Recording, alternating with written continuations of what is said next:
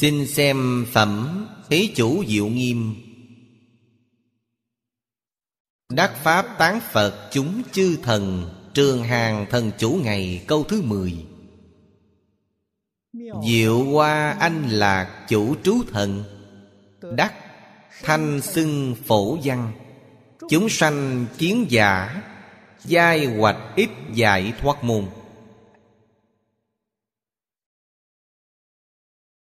Chúng ta xem Vị tôn thần này.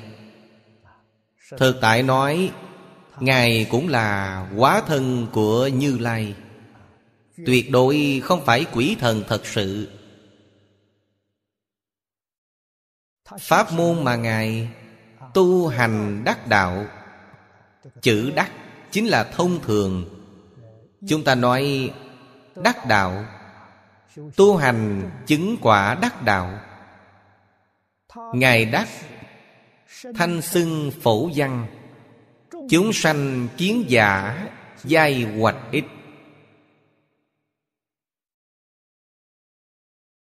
Đây tuyệt đối không phải Thiên thần Bình thường có thể làm được. Chúng sanh bao gồm chính pháp giới. Chính pháp giới đều gọi là chúng sanh. Thấy, nghe đều có thể được lợi ích, công đức, thù thắng. Người này không phải phật, lại là ai được? Do vậy, từ chỗ này hiểu được, sự thị hiện của mỗi vị. Trong kinh hoa nghiêm đều là Phật Bồ Tát ứng hóa. Để giáo hóa chúng sanh Pháp giới. Chúng ta xem văn trong chú giải Của Thanh Lương Đại Sư. Không nhiều nhưng Nói ra cả ý nghĩa. Hữu giác đức hành Cố danh xưng phổ văn, Ký phúc quảng danh cao, Cố bất hư kỳ ít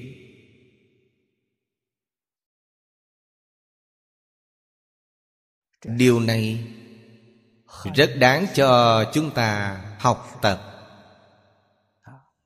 Pháp môn này của Bồ Tát, Chúng ta nên làm trọn thế nào? Mấy năm gần đây nhất Chúng tôi hoàng dương Phật Pháp.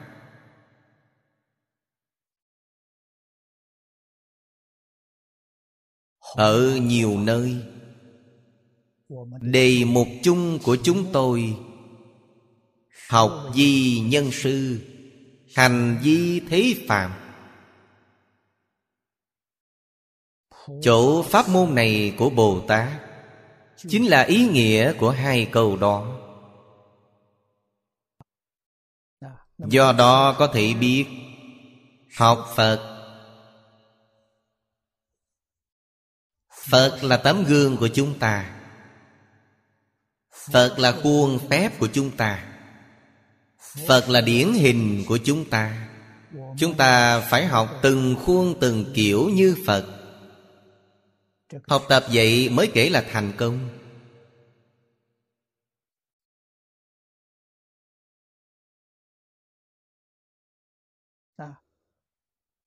Vị tôn thần Bồ Tát này ở đây Đưa ra cho ta một cương lĩnh Thanh xưng phổ văn. Chắc chắn không phải mức nổi tiếng mà người thời nay nói.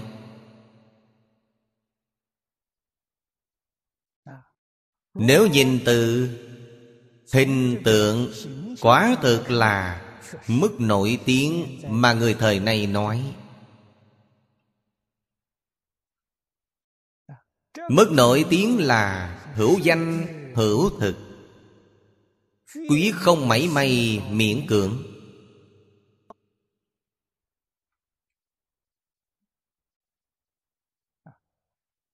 Cho nên Ngài Thanh Lương ở đây nói hữu giác đức hành. Hữu có thể thấy là thật, chẳng phải giả. Ngài chân thật giác ngộ. Giác ngộ điều gì? Chân chánh, liễu giải, Chân tướng vũ trụ nhân sinh. Đây mới là chánh giác. Hiện tại cũng có thể nói từ xưa đến nay.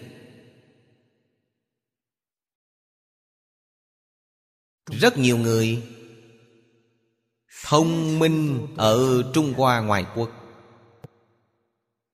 Đều tâm cầu Khởi nguyên của vũ trụ Vũ trụ có từ đâu?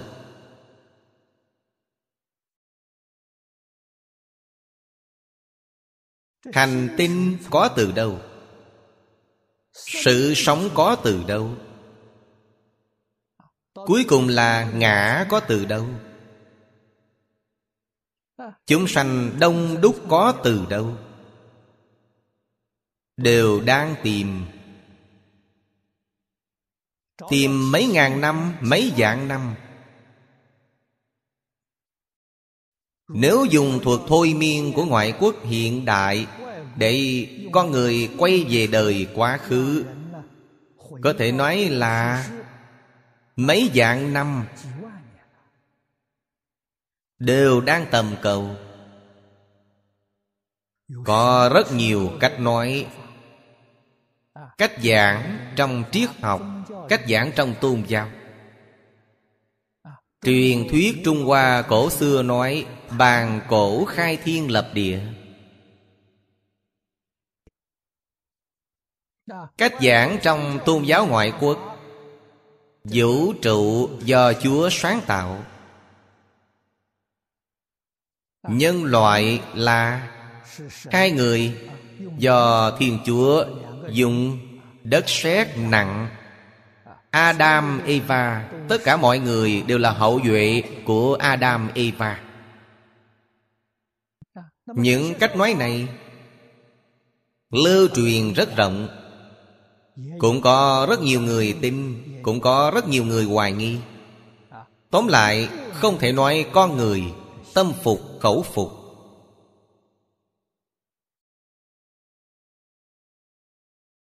Cho nên, Phật chính vì sự tình này Xuất hiện ở thế gian.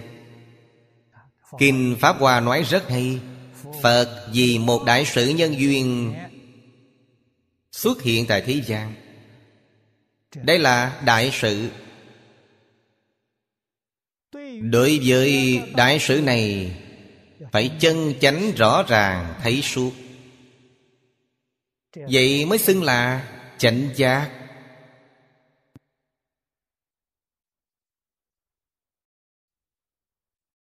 Vì vậy Phật giáo dạng chánh giác là có tiêu chuẩn. Đạt được chánh giác. Trong Phật giáo có danh hiệu tôn xưng, Họ là A-la-hán. A-la-hán chánh giác.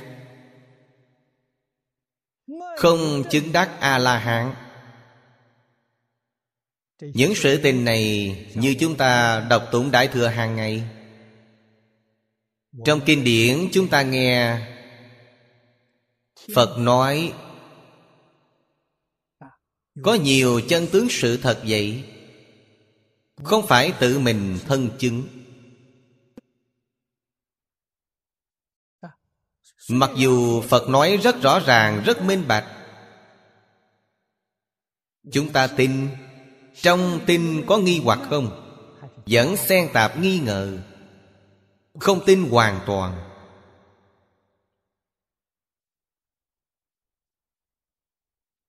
Hay nói cách khác, Nửa tin nửa ngờ.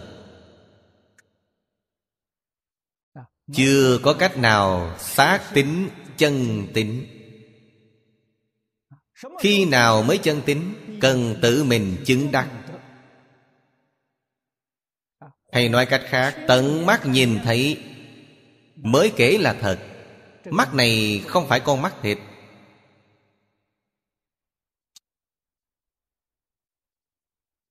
Trong Đại Thừa Giáo thường nói năm loại mắt.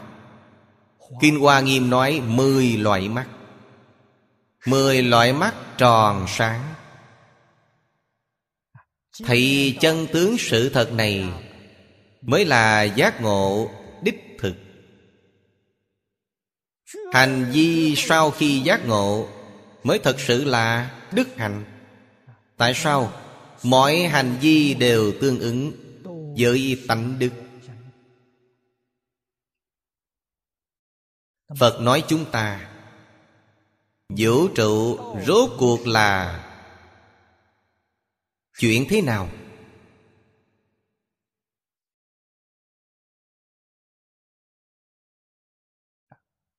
Trong Phật Pháp nói, Danh từ nhà Phật Gọi là Pháp thân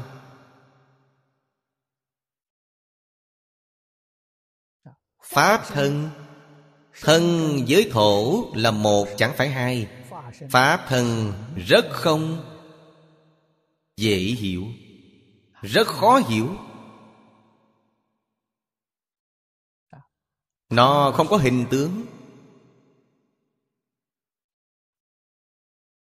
Nó cũng không chia thân thổ. Thân với thổ là một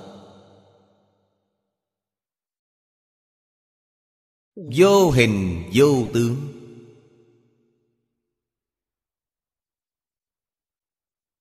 Đạo gia gọi cảnh giới này là thái cực.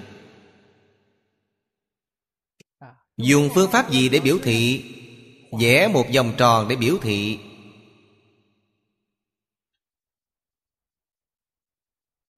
Thái cực, theo họ nói, Với Pháp thân Phật Pháp nói Vô cùng vô cùng gần gũi. Nó dù không hiện tướng, Nhưng nó có thể hiện tướng. Cho nên nó không phải chết, Nó là sống. Sống sống, động động. Có thể hiện tất cả cảnh giới tướng.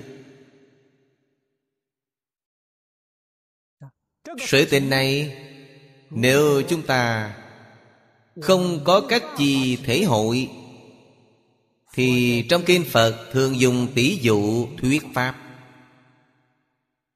Rất nhiều người nhờ tỷ dụ Mà thể hội chân thật.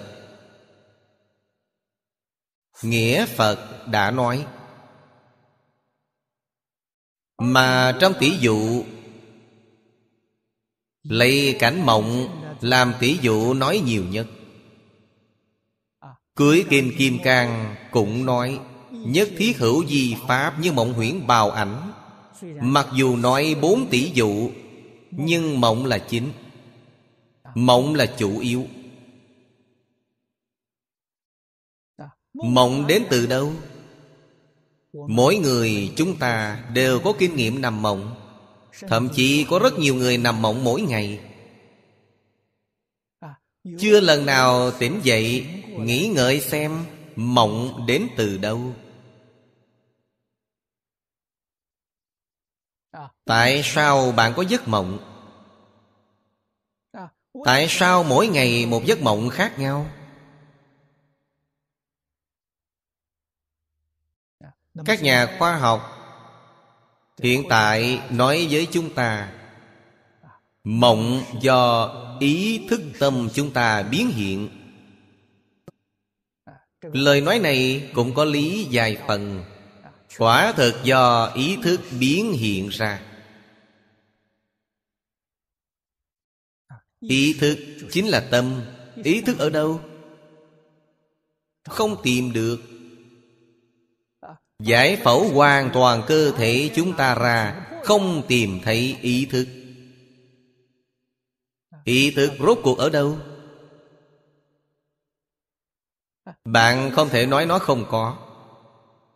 Nếu ý thức của chúng ta rời khỏi thân thể, Thì thân thể này là người chết, Không phải người sống.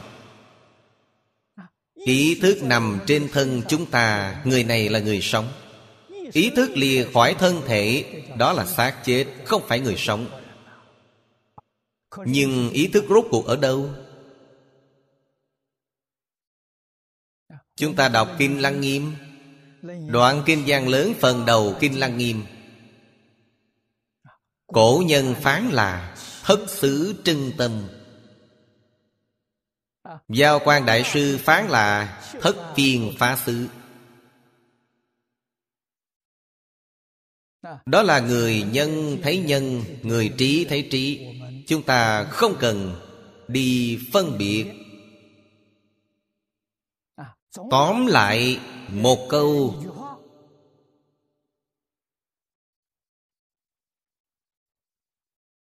Thảo luận Tâm ở đâu?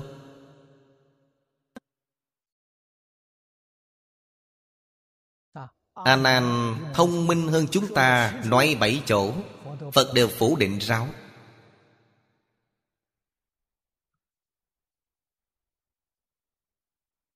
Vì sao?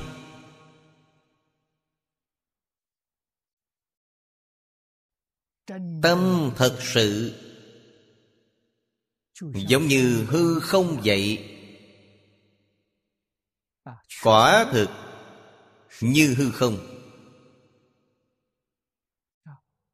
Chẳng ở đâu mà chẳng có.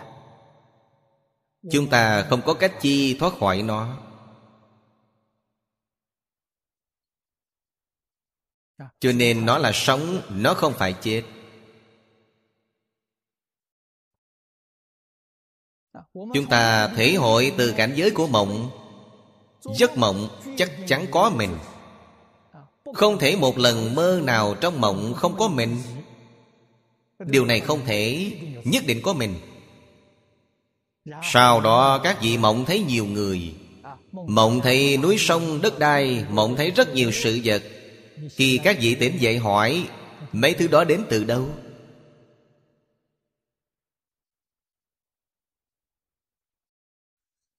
Đều do tâm mình biến hiện ra. Cái ta trong mộng là tâm chính ta biến hiện ra. Mọi người trong mộng cũng do tâm chính ta biến hiện ra. Núi sông đất đai trong mộng Vẫn là do tâm chính ta biến hiện ra. Có thể nghĩ được vậy là giác ngộ rồi vốn dĩ núi non đất đai, Tất cả chúng sanh đều là chính mình. Ngoài mình ra, Không có một pháp nào nắm được. Giác ngộ. Điều này do ý thức tâm biến. Thế giới chúng ta hiện tại đến từ đâu?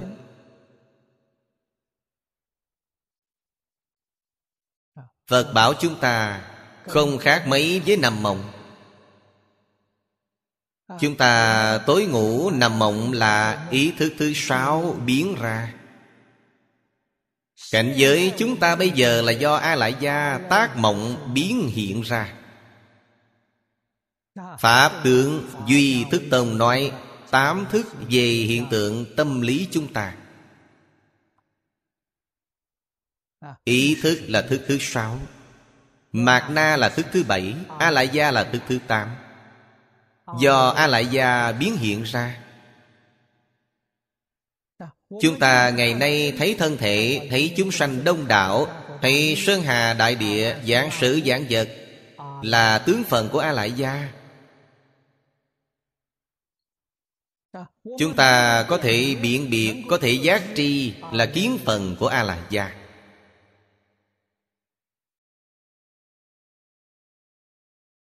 Nhưng tại sao chúng ta không thể giác tri Vì chúng ta không dùng A Lại Gia Chúng ta vẫn dùng ý thức thứ sáu. Vẫn dùng thức thứ bảy. Thức thứ sáu là phân biệt. Thức thứ bảy là chấp trước. Nếu chúng ta biết dùng A lại gia Các vị là A-la-hán, Các vị là chánh giác. Các vị không phải phàm phu? Phàm phu không biết dùng A lại gia Dùng thức thứ sáu bảy.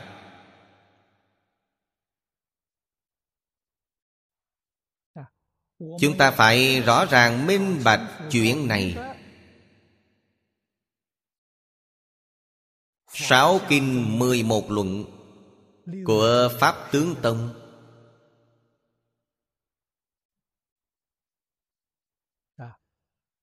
Cảnh giới này nói rất cặn kẽ, rất thấu triệt. Khi tôi học Phật Xem nó như tâm lý học của Phật giáo. Thực tại là cao minh Cao minh đến cực điểm. Khoa học, triết học, tâm lý học thế gian Quả thực là chạy theo chẳng kịp.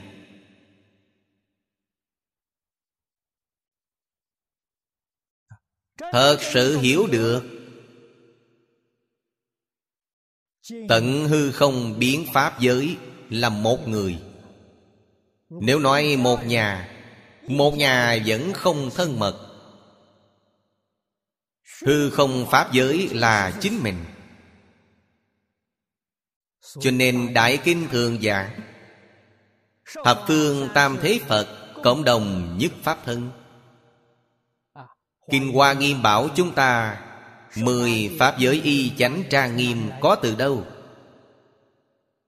Phật nói, Duy tâm sở hiện, Duy thức sở biến Hiện tướng, Chân tâm khởi dụng thì hiện tướng. Tướng này sẽ biến hóa, Biến các loại biến hóa khác nhau Trong mười pháp giới. Tại sao có biến hóa? Thức, Giấy nền biến hóa. Duy thức sở biến Là thức biến. Tâm hiện, Thức biến. Nó là một, chẳng phải hai. Khẳng định sự thật này, Thừa nhận sự thật này. Khế nhập sự thật này, Người đó trong bản kinh chúng ta xưng họ là Pháp thân đại sĩ. Họ thật sự nhìn thấy Pháp thân. Thấy rõ thông suốt thể của Pháp thân, Tướng của Pháp thân, Tác dụng của Pháp thân. Bộ Đại Phương Quảng Phật Hoa Nghiêm Kinh này Chính là giảng thể tướng tác dụng của Pháp thân. Ba chữ đề Kinh Đại Phương Quảng Chính là nói điều này, Đại là bản thể của Pháp thân. Phương là hiện tướng của Pháp thân. Quảng là tác dụng của Pháp thân. Bộ kinh này chính là nói sự tình đó. Khỏi đọc kinh văn nhiều vậy chi? Bản dịch tiếng Hán 80 quyển. Chúng ta đọc hiện nay Là lược bản trong toàn bộ Kinh Hoa Nghiêm. Không phải toàn văn. Toàn văn có bao nhiêu? Long Thọ Bồ Tát. Ở Long Cung, Thấy trong đồ tư quán Của Đại Long Bồ Tát. Có Đại Phương Quảng Phật Hoa Nghiêm Kinh. Ngài nói có, Thập cá tam thiên đại thiên thế giới di trần kệ, Nhất tứ thiên hạ di trần phẩm.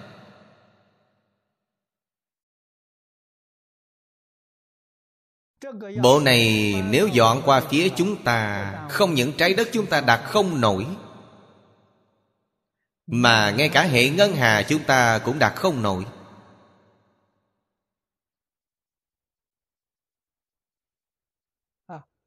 Phân lượng giảng Trong Phật Pháp Khác với tập quán của Trung Hoa. Trung Hoa nói phân lượng một bộ sách. Họ dùng số chữ để tính. Một bản sách có bao nhiêu chữ? Dùng đơn vị này. Trong Kinh Phật thì dùng câu, Bốn câu là một kệ. Câu chẳng luận dài ngắn. Bốn câu là một kệ, Dùng kệ làm đơn vị. Ngài nói số kệ có đến di trần mười tam thiên đại thiên thế giới. Ở đâu có thể dung nạp nổi? Đó là toàn văn của Kinh Hoa Nghiêm. Sau khi Long Thọ Bồ Tát thấy rồi, Ngài nói, Chúng sanh trên địa cầu chúng tôi, Không người nào có năng lực thọ trì. Đây là thật. Đừng nói Hoa nghiêm, Nói tứ khố toàn thư Mà tiền nhân Trung Hoa biên soạn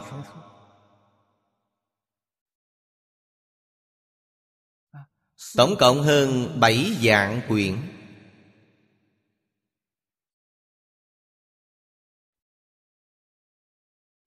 Hồi trước, Tổng kinh lý của Thương dụ Ấn Thư Quán, Có tán ngẫu với chúng tôi. Ông nói rất hay rằng, Giả sử một người lúc mới sanh Đã biết đọc sách, Mỗi ngày đọc 8 tiếng, Đọc 200 năm vẫn chưa xem hết đống sách này. Thật đấy. Do vậy Long Thọ Bồ Tát Từ Long Cung mang về bản này Hạ bản Hoa Nghiêm. Hạ bản có phân lượng bao nhiêu? Mười dạng bài kệ. Mười dạng bài kệ Bốn mươi dạng câu. Bốn mươi phẩm Truyền đến nhân gian.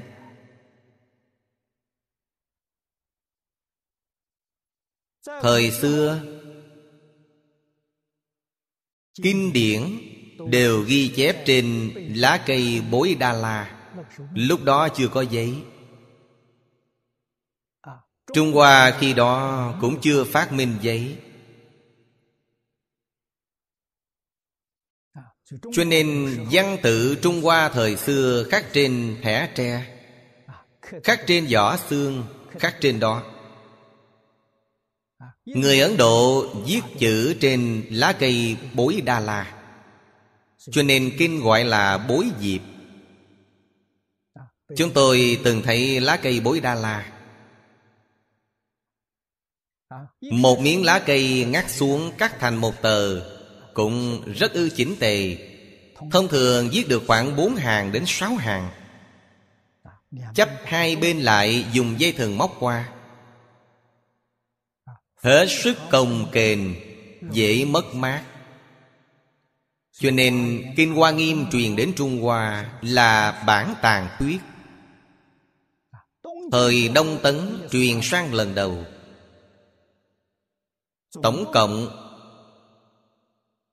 Ba dạng sáu ngàn kệ Các vị nghĩ xem, Mười dạng kệ Truyền đến Trung Hoa, Ba dạng sáu ngàn kệ Nhiều hơn một phần ba. Quá nữa bị thiếu sót. Chúng ta cũng phiên dịch nó ra. Kinh này chính là lục thập hoa nghiêm Mà thời nay mọi người xem. Chúng ta đọc kinh văn này Lúc thường xuyên đọc thường hay phát hiện Giống như sau đó còn có kinh văn nữa, Còn có ý nữa, Bỗng chợt không có. Đây là gì? Kinh có được không hoàn toàn? Đến thời đường, Ngài Thật Xoa Nan Đà Đến Trung Hoa, Cũng mang Kinh Hoa Nghiêm lần thứ hai. Vẫn không phải bản hoàn chỉnh, Hầu như có một nửa. Có bốn dạng chín ngàn kệ. Gần một nửa. Phiên dịch ra chính là Bát Thập Hoa Nghiêm. Phiên dịch thời Võ Tắc Thiên nhà đường. Quảng năm Trinh Nguyên đời đường Đức Tông. Quốc dương nước ô đồ. Triều cống sang Trung Hoa. Triều cống tức là tặng lễ. Trong lễ vật có Bộ Kinh Hoa Nghiêm. Là phẩm cuối cùng của Kinh Hoa Nghiêm. Là phẩm nhập Pháp giới. Phẩm này rất hiếm có, Hoàn cảnh. Không thiếu sót. Chúng ta phiên dịch nó ra, Gọi là tứ thập hoa nghiêm. Chính là Phổ hiền Bồ Tát hạnh nguyện phẩm. Phẩm này 40 quyển.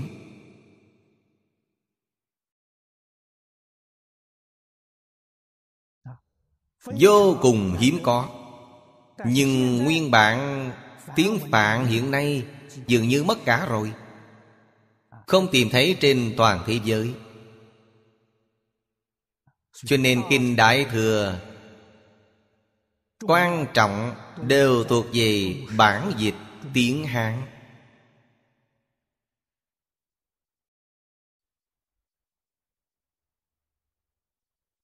Người Trung Hoa gọi kinh này là Lược bản Hoa Nghiêm. Lược là ý này. Trong đó, giảng dị chân tướng của vũ trụ nhân sinh. Chân tướng là một, chẳng phải hai.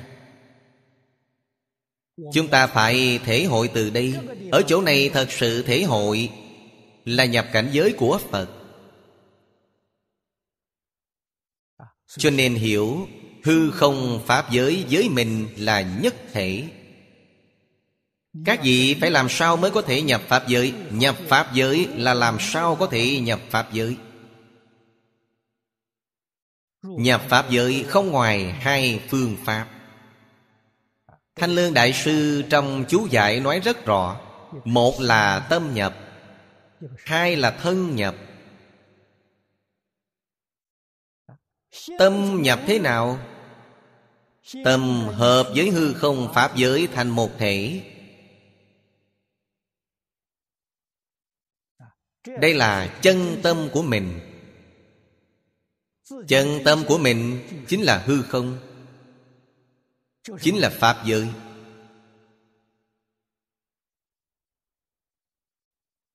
Người bình thường chúng ta thời nay không nhập được. Vì sao không nhập được? Họ có vọng tưởng Có phân biệt có chấp trước. Bản lai là một. Trong kinh nói tâm lượng của chúng ta là Tâm bao thái hư lượng chu sa giới. Tâm lượng này lượng đấy. Bây giờ tâm lượng trở nên rất nhỏ. Hai người cùng đánh lộn nhau Không ai bao dung ai. Nguyên nhân là gì? Chấp trước. Phân biệt chấp trước Lìa khỏi vọng tưởng, phân biệt chấp trước. Tâm lượng của chúng ta khôi phục.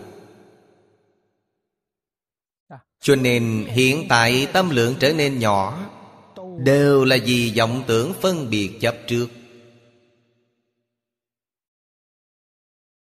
Chấp trước là kiến tư phiền não.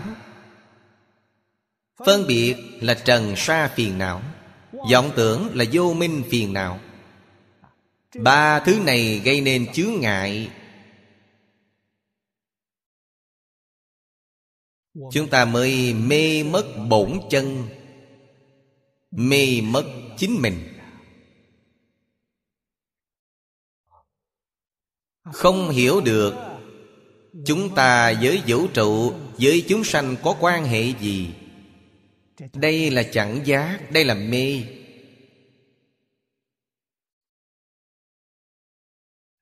Thân này Thân phải dung hợp với Tất cả chúng sanh hư không Pháp giới. Thành một thể. Tâm là Pháp giới không, Thân là Pháp giới hữu. Không hữu là một, Chẳng phải hai. Tôi thấu suốt được một chút tin tức ở đây. Các vị nghe rồi tham vấn cho tốt. Xem xem có thể Một đời này khế nhập hay không? Khế nhập đắc đại tự tại. Sau khi khế nhập, Tất cả Pháp thế xuất thế gian Không cần học, Thông suốt hết. Tất cả Pháp thế xuất thế gian Đều từ đó tuôn ra. Các vị tìm thấy gốc rễ rồi. Mới thật sự giải quyết vấn đề.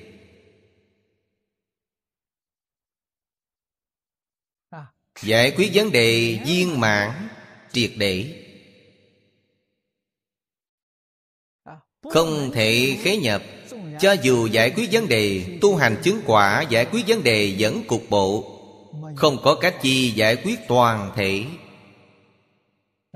A-la-hán giải quyết một phần.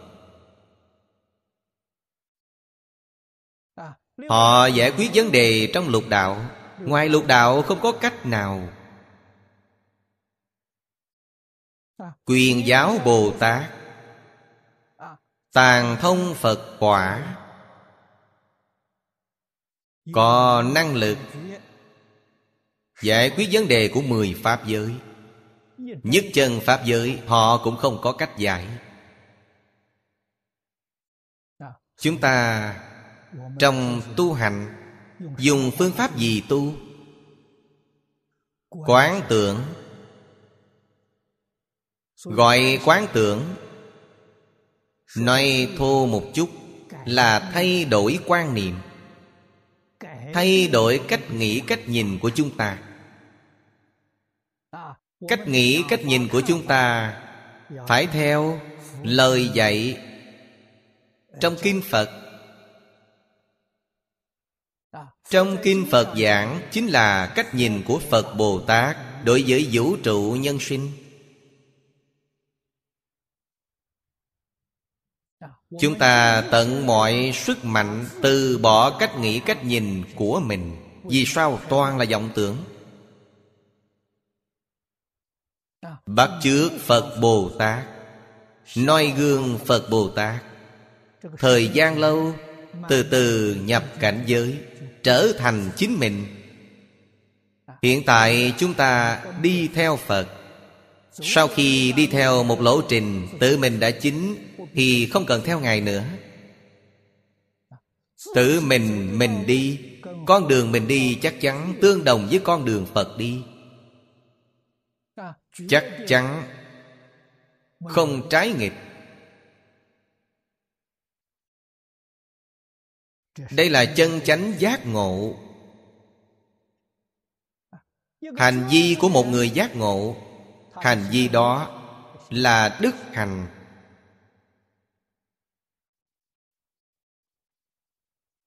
Hoàn toàn là tánh đức khởi dụng.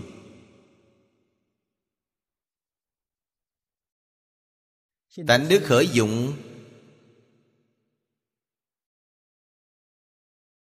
là hiếu thân tôn sư trong tịnh nghiệp tam phước. Đây là tánh đức.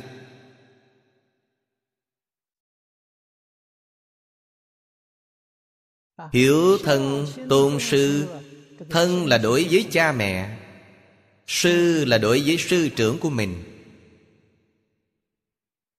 Đây là mở đầu. Làm đến điểm cùng. Tất cả chúng sanh tận hư không biến pháp giới là cha mẹ của ta. Tất cả sự vật là sư trưởng của ta. Mới đạt đến cứu cánh viên mạng đây là thầy, kia không phải thầy. Đây là cha mẹ ta, kia không phải cha mẹ ta đây là giai đoạn sơ học non nớt của các vị. Cho nên hiếu thân tôn sư lại mở rộng không ngừng. Mở rộng tùy theo tâm lượng của mình. Phật giảng nhất thiết pháp tòng tâm tưởng sanh. Lượng nhỏ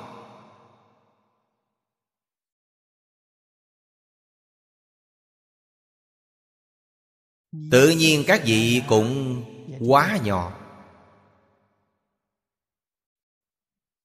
Bất luận các vị tu học, cảnh giới các vị ngộ nhập, quả báo các vị thọ dụng đều nhỏ. Lượng lớn thì lượng người trung hoa nói lượng lớn, phước lớn. Ở chỗ này, ngài thanh lương cũng nói, phước quảng danh cao, lượng lớn thì phước lớn. Đem tất cả ý nghĩ bất thiện, chấm dứt toàn bộ. Ý nghĩ bất thiện quá nhiều quá nhiều. Nói thì bất tận bình thường, trong buổi giảng, chúng tôi thường hay nói, cũng không cần nêu ví dụ. Trong cương lĩnh, phật nói, rất đơn giản, hợp ác là bất thiện. Thập ác thân là giết trộm dâm, khẩu là giọng ngữ lưỡng thiệt, ý ngữ ác khẩu. Ý là tam sân si. Quyết định phải bỏ những điều này sanh ra từ mê. Mê mất tự tánh mới có những điều này trong tánh đức không có. Tánh đức thuần thiện.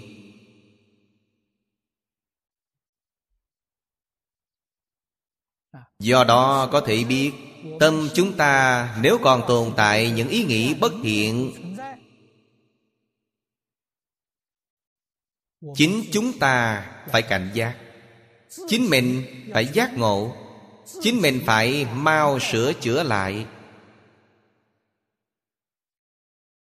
Phải từ bỏ ý nghĩ này. Ý nghĩ còn từ bỏ thì sẽ có hành vi nữa sao? Cho nên tu hành, cổ đại đức thường dạy chúng ta tu từ căn bản.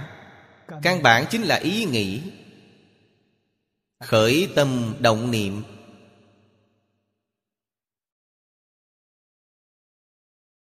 Chư phật bồ tát về đại giác viên mãn trong đại giác biểu hiện ra như thế nào? Nhà phật có hai câu nói rất hay. Từ bi làm bổn, phương tiện làm môn. Chư phật như lai biểu hiện ra dạng về quả địa, chính là đại từ đại bi. Hiện xảo phương tiện Do vậy, trong mười pháp giới, Tùy loại hiện thân, Tùy cơ thuyết pháp. Chính là làm trọn đại từ đại bi Hiện xảo phương tiện.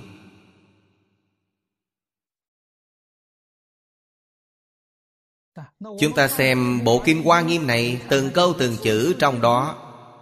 Chính là đại từ đại bi Hiện xảo phương tiện. Tám chữ này trong bộ kinh chúng ta thể hội từ trong đó, học tập từ trong đó.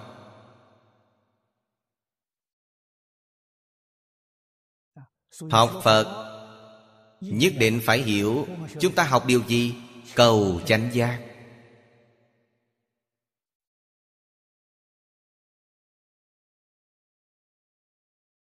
Đây là chân chánh học phật đạo, cầu chánh giác có chánh giác, Đương nhiên các vị có chánh hạnh. Có chánh hạnh, Đương nhiên có chánh quả. Đây là đạo lý nhất định. Song muốn cầu chánh giác, Cần phải phá mê. Không phá mê, các vị làm sao có giác?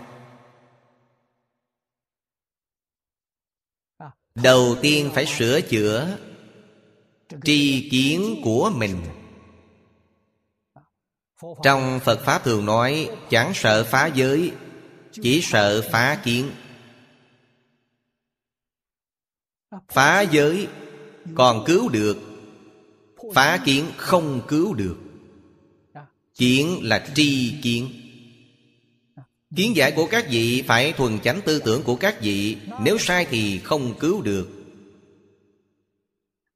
Phá giới đích thực cứu được. Dễ quay đầu Phá kiến rất khó quay đầu. Chính mình thật sự hữu giác Trọn đủ đức hành. Thì danh xưng phổ văn. Phổ là nói đến hư không pháp giới. Danh xưng của Thích Ca Mâu Ni Phật Giang khắp hư không Pháp giới. Danh hiệu của A-di-đà Phật Giang khắp tận hư không biến Pháp giới. Tại sao?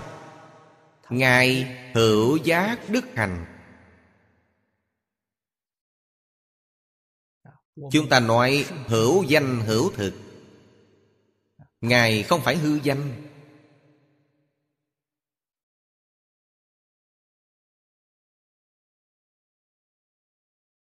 Người Tây Phương. Đối với ý nghĩa sâu thế, Họ không dễ gì thể hội. Chúng tôi nói với họ Họ không hiểu, Không chấp nhận. Chúng tôi Hạ giáo lý xuống một bậc. Chúng tôi nói, Thần yêu thế nhân, Họ hiểu.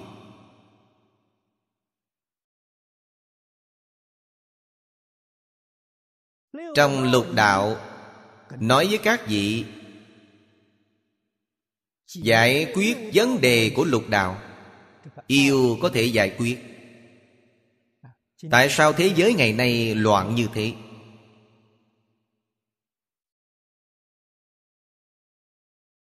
Tại sao phân tranh nhiều như thế?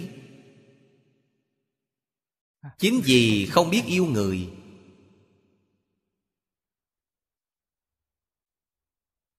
Nếu mỗi người xem Người toàn thế giới, Đều như con cái anh chị em của mình hết. Dung lòng yêu ra Thì vấn đề không giải quyết được nữa chăng?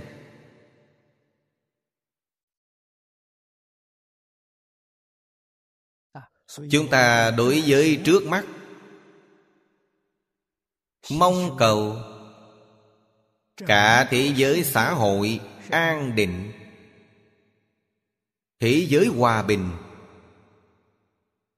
Người với người có thể sống chung hòa mục Đối đãi bình đẳng. Chúng ta bèn đề xướng ái tâm, Thúc đẩy giáo dục tình yêu.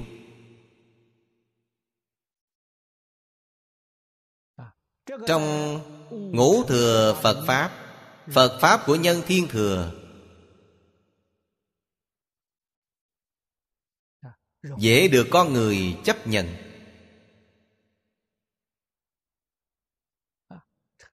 Trong ái tâm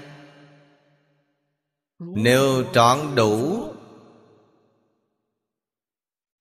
Quán Pháp như hóa Tam muội thường tịch Thì biến thành đại từ đại bi. Ái tâm thêm điều này vào nữa Thì đó là Tâm từ bi chân chánh.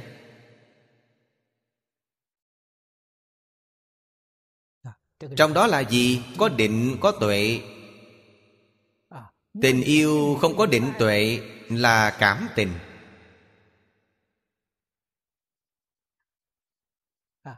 Cũng đáng khen đấy. Chúng ta từ chỗ này Phải không ngừng giúp mọi người Nâng lên. Vì vậy, Những năm 70 Tiến sĩ Thoan Bi, người Anh nói Giải quyết vấn đề xã hội.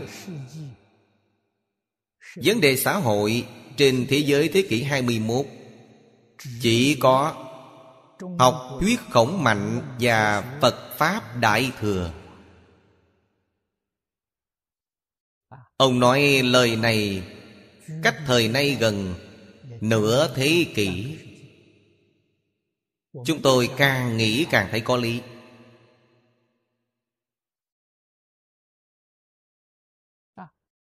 Học thuyết khổng mạnh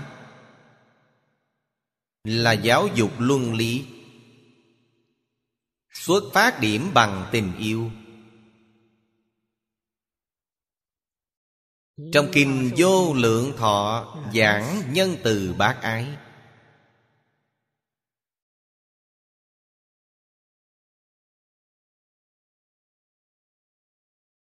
hiện giờ chúng tôi liên hợp rất nhiều tôn giáo trên thế giới.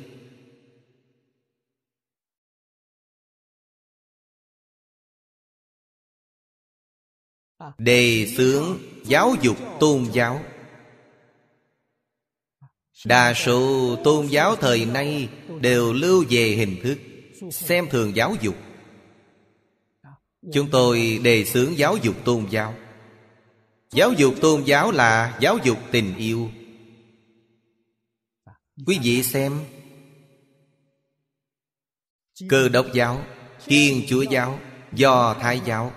Ba đạo này là một nhà. Quan hệ vô cùng mật thiết.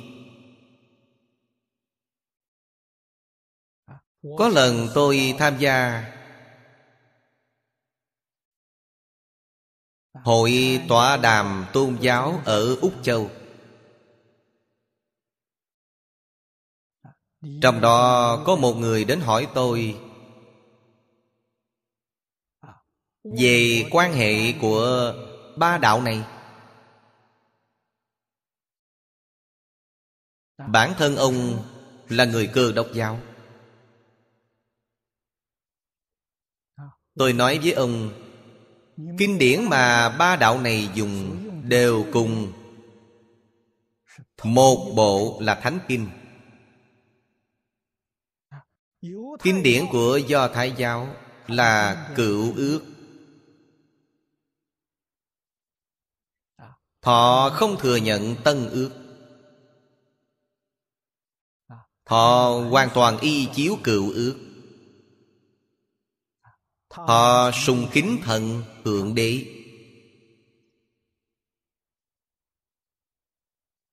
Họ không thừa nhận giêsu là con độc nhất của thượng đế.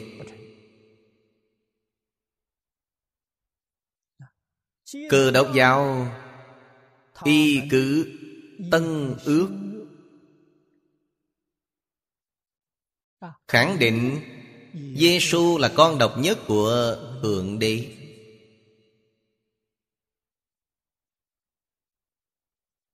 Còn thiên chúa giáo?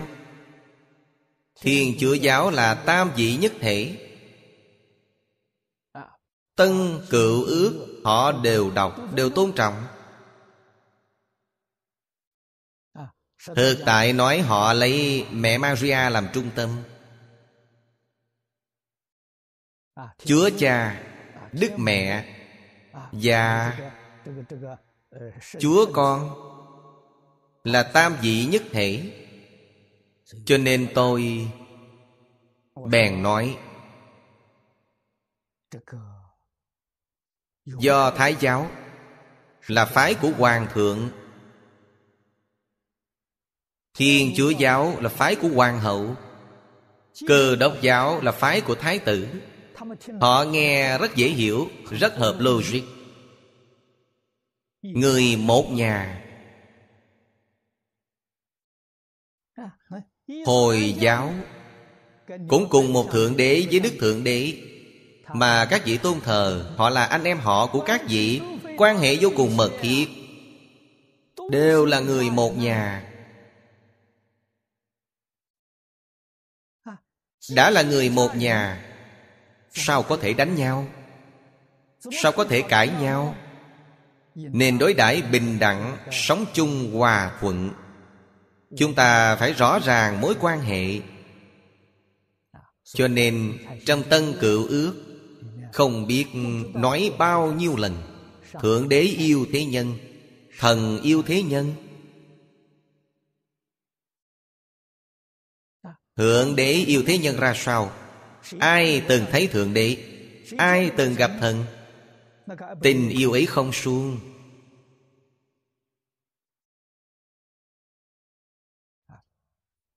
Chúng ta phải biến thượng đế yêu thế nhân thành tình yêu của mình. Chúng ta phải thay mặt thượng đế yêu thế nhân. Đây mới là giáo độ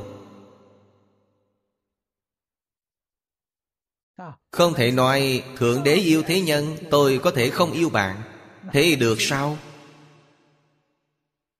Vậy không thể gọi là con cái của thượng đế. Phật giáo chúng ta cũng phải như thế. Phật Bồ Tát Đại Từ Đại Bi. Chúng ta phải làm trọn từ bi của Phật Bồ Tát Trong chính mình.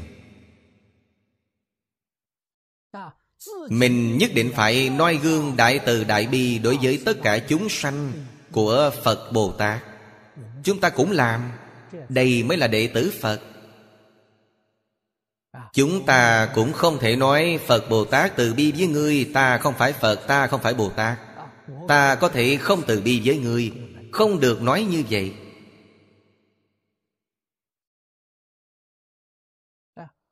Kinh Koran của Hồi giáo Câu đầu trước mỗi đoạn kinh.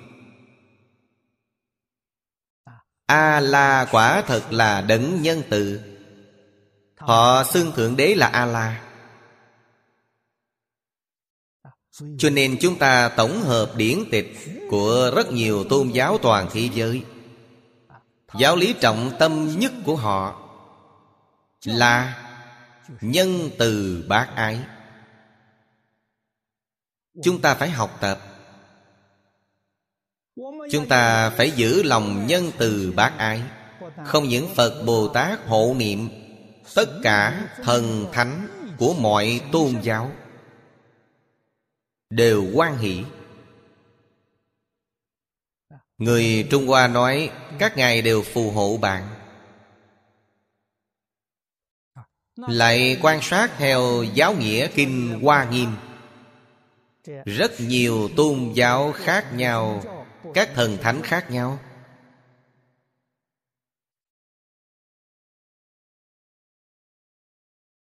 Vẫn là Duy tâm sở hiện, Duy thức sở biến.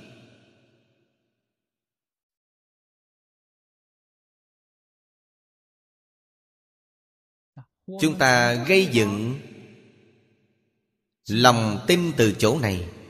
Biết các tôn giáo khác nhau, Các chủng tộc khác nhau Có thể dung hợp thành nhất thể, Có thể biến thành người một nhà. Vấn đề là chính chúng ta phải giác ngộ, Chúng ta phải làm trước hết.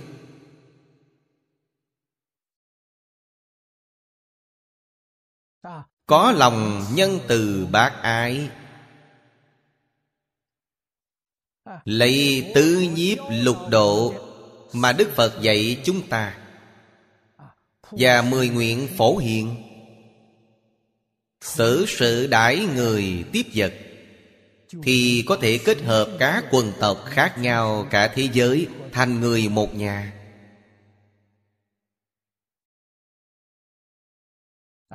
Ái tâm chân thành thanh tịnh bình đẳng.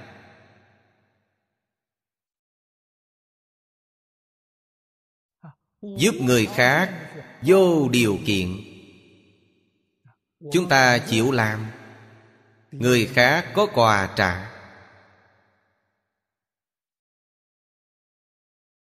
Kẻ yêu người thì người luôn yêu lại.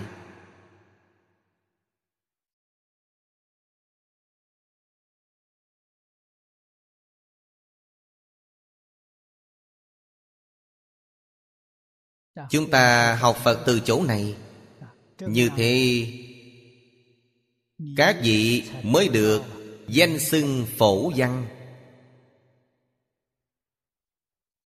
Đây là hình thức. Về thực tế Các vị làm những chuyện gì? Tu phước tích đức. Tu phước tích đức không phải gì khác Lợi ích tất cả quảng đại chúng sanh. Mà quan trọng Trong lợi ích là Giúp chúng sanh giác ngộ. Là đại sự hàng đầu. Cho nên, Không chỉ Phật giáo, Là giáo dục xã hội Bất phân quốc độ, Bất phân chủng tộc, Bất phân tôn giáo. Người thời nay nói là đa nguyên văn hóa. Cho nên chúng ta xem kinh điển Phật giáo, Đặc biệt là kinh Hoa Nghiêm. Nó là sách giáo khoa, giáo dục, xã hội đa nguyên văn hóa. Giáo trình tốt nhất. Hoa nghiêm như vậy, chúng ta lại đọc cho kỹ kinh điển của các tôn giáo khác. Kinh điển nào không phải vậy?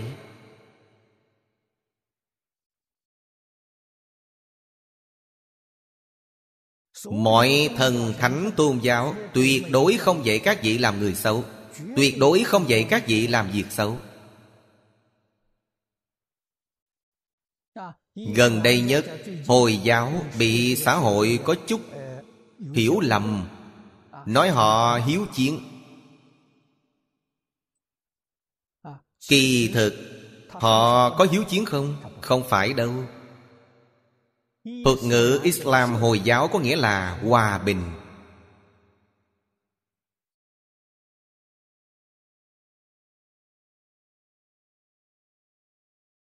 Trong kinh điển, thật có nói, thánh chiến. Có danh từ này, ý nghĩa của thánh chiến là gì? Trong kinh điển nói rất rõ, phản kháng xâm lược, chiến tranh bảo vệ.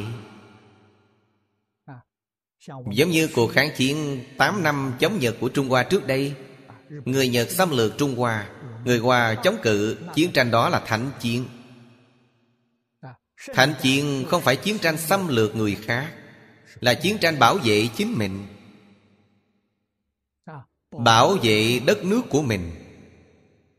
Không bị người khác xâm lược. Chiến tranh này là thánh chiến Điều này nói rất rõ ràng, rất minh bạch. Cho nên không đọc kinh thường sản sinh hiểu lầm. Điều sợ nhất trong tôn giáo là sợ bị người lợi dụng. Người theo tôn giáo đáng thương nhất là theo mù, mê tín. Bao gồm Phật giáo bên trong. Nếu không thể Liễu giải kinh nghĩa Thấy rõ giáo nghĩa chân chánh, Hẳn bị người khác lợi dụng. Đây chính là tạo nhân bất thiện, Về sau nhất định mắc quả báo bất thiện.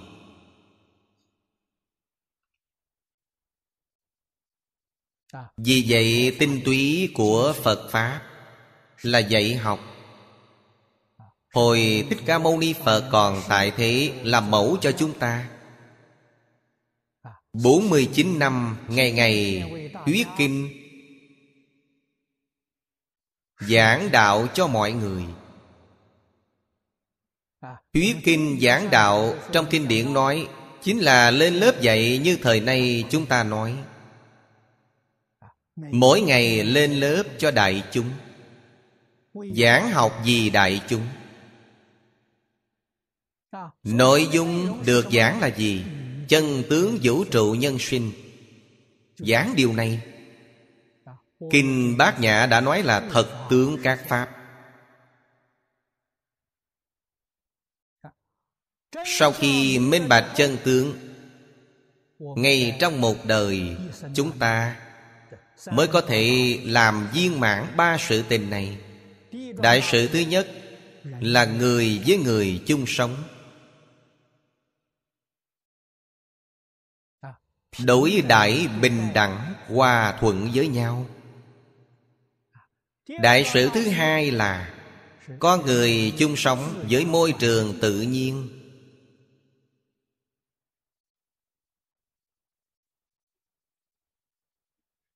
Đây chính là điều người thời nay Đã ý thức. Có người chúng ta vì phá hoại môi trường tự nhiên của địa cầu, Phá hoại cân bằng sinh thái, Nên môi trường tự nhiên báo thù chúng ta. Báo thù này chính là có rất nhiều thiên tai. Thiên tai chính là chúng ta. Chung sống không tốt với môi trường tự nhiên nên bị báo thù. Người không thể chung sống hòa thuận với người thì dẫn đến nhân quả chiến tranh. Thiên tai nhân quả đến từ đó. Còn có một sức mạnh vô hình. Phật bảo chúng ta, làm sao chung sống với thiên địa quỷ thần?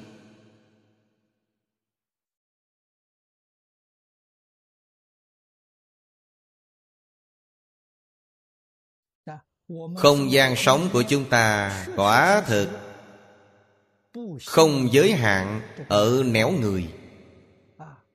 Trong mười pháp giới, không giới hạn pháp giới người. Còn có các pháp giới khác. Chúng ta đối đãi ra sao, chung sống ra sao? Đây chính là thiên địa quỷ thần trong kinh phật giảng. Cũng cần chung sống qua một với họ tôn kính bình đẳng. Chắc chắn không thể có kỳ thị. Trong mười pháp giới, về tướng thấy không bình đẳng, nhưng về tánh thấy không khác biệt gì.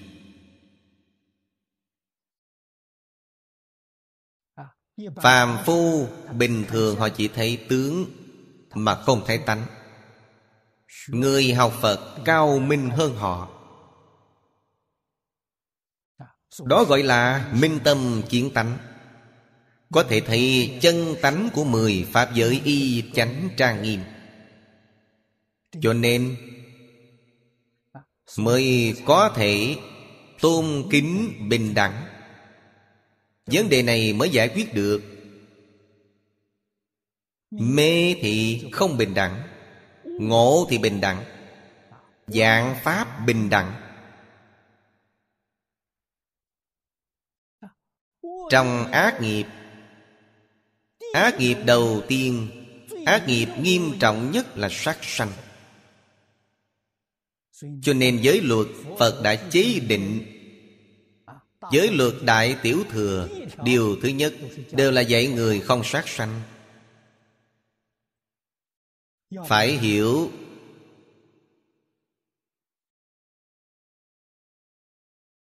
Xếp vào điều thứ nhất.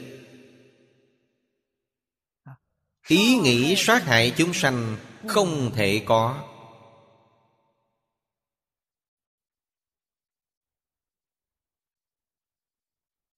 Có rất nhiều người hỏi tôi dán mũi kiến trong nhà thì làm sao? Ờ. thường xuyên quấy nhiễu. Nếu bạn còn có ý nghĩ muốn giết là sai rồi. Bạn không phải học phật.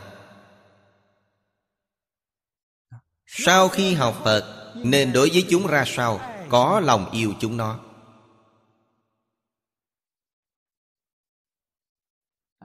Đối xử bình đẳng với nó. Chung sống hòa mục những con vật nhỏ này là chúng sanh hữu tình. Chúng ta đối nó tốt, nó cũng đối chúng ta tốt. Chúng ta muốn giết hại nó nó cũng đến báo thù. Giết không hết, càng giết càng nhiều.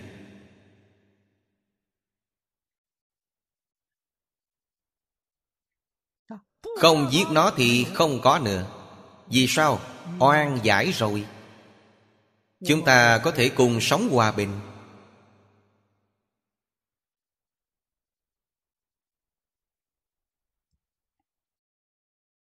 Tôi từ sơn trang, của cư sĩ lý kim hữu ở cổ tấn. Chúng tôi thấy một ví dụ rất rõ ràng. Ông khai phát Sơn Trang này năm nay là 6 năm. Rất hiếm có. Năm nay mới khai trương. Họ trồng rau trên núi. Ông mời chuyên gia Lên núi trồng rau. Trên núi hoàn toàn ăn chay. Hơn 300 công nhân của ông Đều ăn chay hết. Tuyệt không sát sanh. Họ bảo tôi, Năm đầu rau bị sâu ăn hết. 90% Còn sót lại rất ít. Lý cư sĩ rất hài lòng. Chúng ta trồng rau cúng dường những con sâu nhỏ này. Bố thí cúng dường. Quyết định không dùng thuốc trừ sâu, Quyết định không dùng phân hóa học. Để chúng ăn. Dường rau này còn có âm nhạc. Cúng dường những con sâu nhỏ này. Đến năm thứ hai, Sâu nhỏ rất khách khí, Ăn một nửa, Chừa một nửa cho các vị. Năm thứ sáu này Tôi đến vườn rau ông xem, Thì dường như bảo tồn hoàn toàn. Một miếng lá rau đại khái, Chỉ có một hai lỗ sâu ăn thôi. Các vị dùng tâm gì đối đại nó? Nó báo đáp các vị như vậy. Tôi nghe nói dùng thuốc trừ sâu. Nghe nói hiệu quả của thuốc trừ sâu chỉ có 6 tháng. Thuốc trừ sâu đang không ngừng, nghiên cứu Không ngừng phát triển. Tại sao? Thuốc trừ sâu này dùng qua một lần Lần sau không hữu hiệu nữa, Giống như sức đề kháng của chúng nó mạnh lên, Nó không sợ bạn. Cho nên càng giết càng nhiều, Vĩnh viễn giết chặn hết. Cừu hận này càng kết càng sâu. Đời đời kiếp kiếp sau này biết bao giờ mới xong. Vô cùng đáng sợ. Tại sao lại làm chuyện ngu ngốc thế?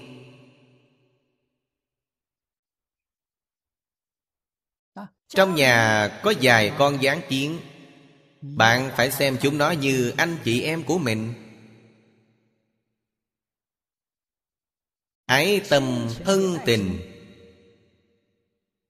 Chịu cố tới nó Nó đến làm gì? Nó đến tìm cái ăn. Bạn đặt thứ gì ăn được bên ngoài phòng? Hảo tâm bảo nó, Bên kia ta chuẩn bị tốt thay ngươi rồi, Ngươi đến đó mà dùng. Đừng ở đây quấy rầy nữa, Nó sẽ đi. Nó nghe lời thật.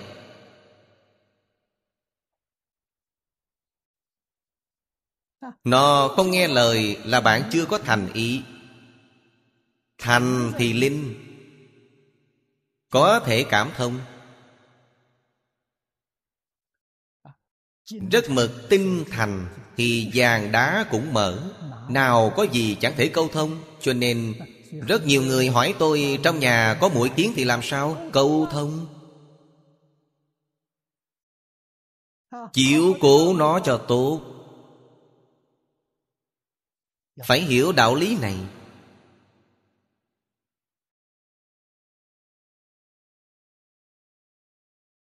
Chúng ta bên này có thầy Dương dạy Canh tâm viên. Kinh nghiệm của ông vô cùng phong phú. Ông thấy đều câu thông với những con trùng nhỏ trong nhà. Hơn nữa, quan hệ câu thông vô cùng tốt đẹp. Tôi thấy tương lai có thời gian sẽ để ông lên lớp dạy chúng ta. Chúng tôi thu hình để cho mọi người tham khảo. Lời trong kinh Phật giảng từng câu chân thật, Từng câu để có thể thực hiện, Chẳng có câu nào là giọng ngữ. Cho nên chúng ta yêu thương chúng sanh Chúng sanh yêu thương chúng ta. Không những động vật là chúng sanh hữu tình, Mà thực vật, khoáng vật.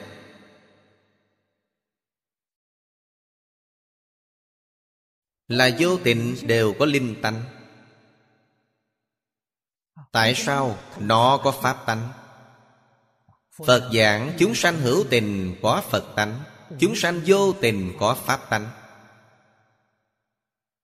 Phật tánh, pháp tánh là một tánh. Có thể cảm hóa.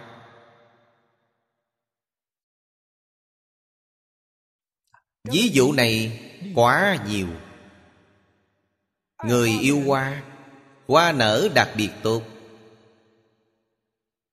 Nó báo đáp bạn. Người không yêu hoa, mặc dù cũng ngày ngày tưới nước, ngày ngày chăm sóc, nhưng nó nở không tốt.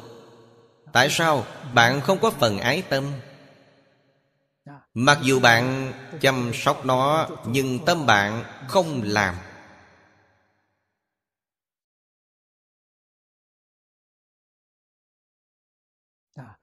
Quán vật đi nữa cũng vậy cả. Vậy chúng ta mới thật sự thể hội. Mới thể hội được, Ý nghĩa câu nhất thiết Pháp tổng tâm tưởng sanh. Mà Phật dạng Chúng ta chấp nhận lời dạy của Phật Bồ Tát, Chấp nhận lời dạy của tất cả thánh thần tôn giáo. Chúng ta học những điều gì?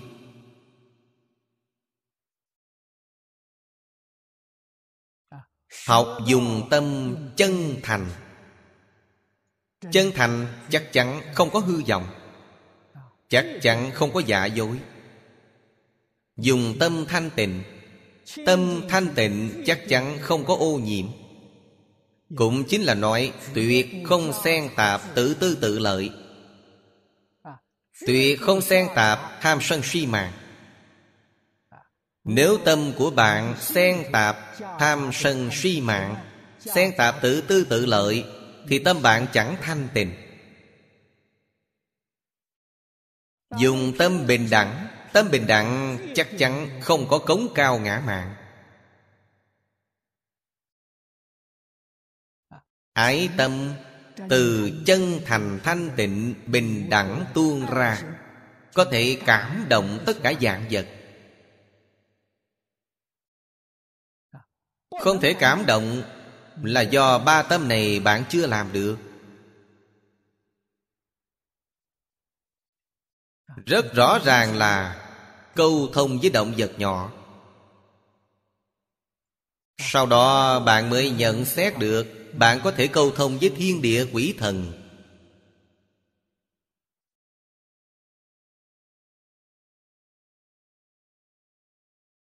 Đây mới là phước quảng danh cao.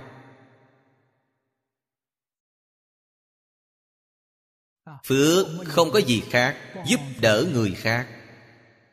Giúp đỡ tất cả động vật cũng giúp tất cả thực vật Cây cối hoa cỏ phải yêu thương. Trong giới kinh nói rất rõ, Tỳ kheo thanh tịnh không dẫm lên cỏ. Cỏ mọc xem rất tốt. Bạn đi qua mình nó, Dẫm đạp nó. Sao bạn nở lòng thế?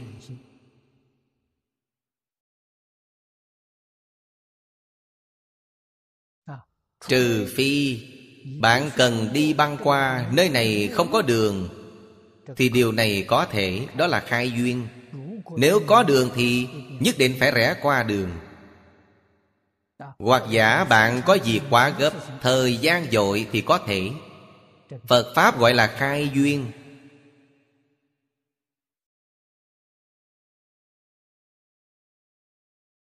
Nếu trong tình huống bình thường, Nhất định phải đi từ bên đường không nên dẫm lên cỏ tươi, Yêu thương nó, Tôn trọng nó. Chúng ta phải hiểu đạo lý này.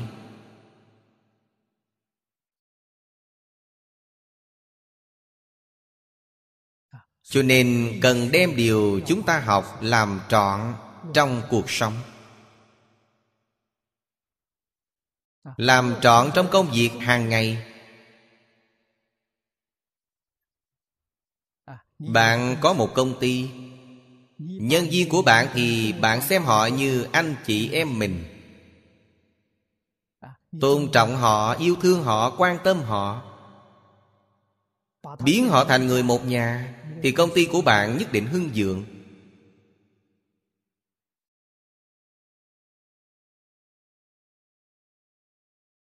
Chúng tôi thấy sự nghiệp của cư sĩ Lý Kim Hữu ở Malaysia không có gì khác. Thấy ông có điểm này. Chúng tôi vô cùng bội phục ông. Đời sống và lối ăn mặc của ông Hiệp nhất hoàn toàn với nhân viên. Các vị đến sơn trang của ông Chắc chắn sẽ không biết ông là sếp. Các bạn thấy bộ dạng của ông giống hệt các nhân công. Ăn cơm cũng ăn chung một chỗ. Gia đình của nhân viên, Con cái của nhân viên, Người già trong nhà, Ông đều chiếu cố đến họ. Nhân viên của ông không cần đốc thúc Đều tự coi Sơn Trang này là nhà mình, Đều tự coi công việc này là công việc của mình. Ông sếp này tự tại lắm. Cho nên ông thành công. Nhất tâm làm việc tốt. Niệm niệm làm việc tốt. Gọi là việc tốt tức là có lợi cho xã hội, Có lợi cho chúng sanh. Cho dù đối với mình bất lợi, Cũng không kể chi.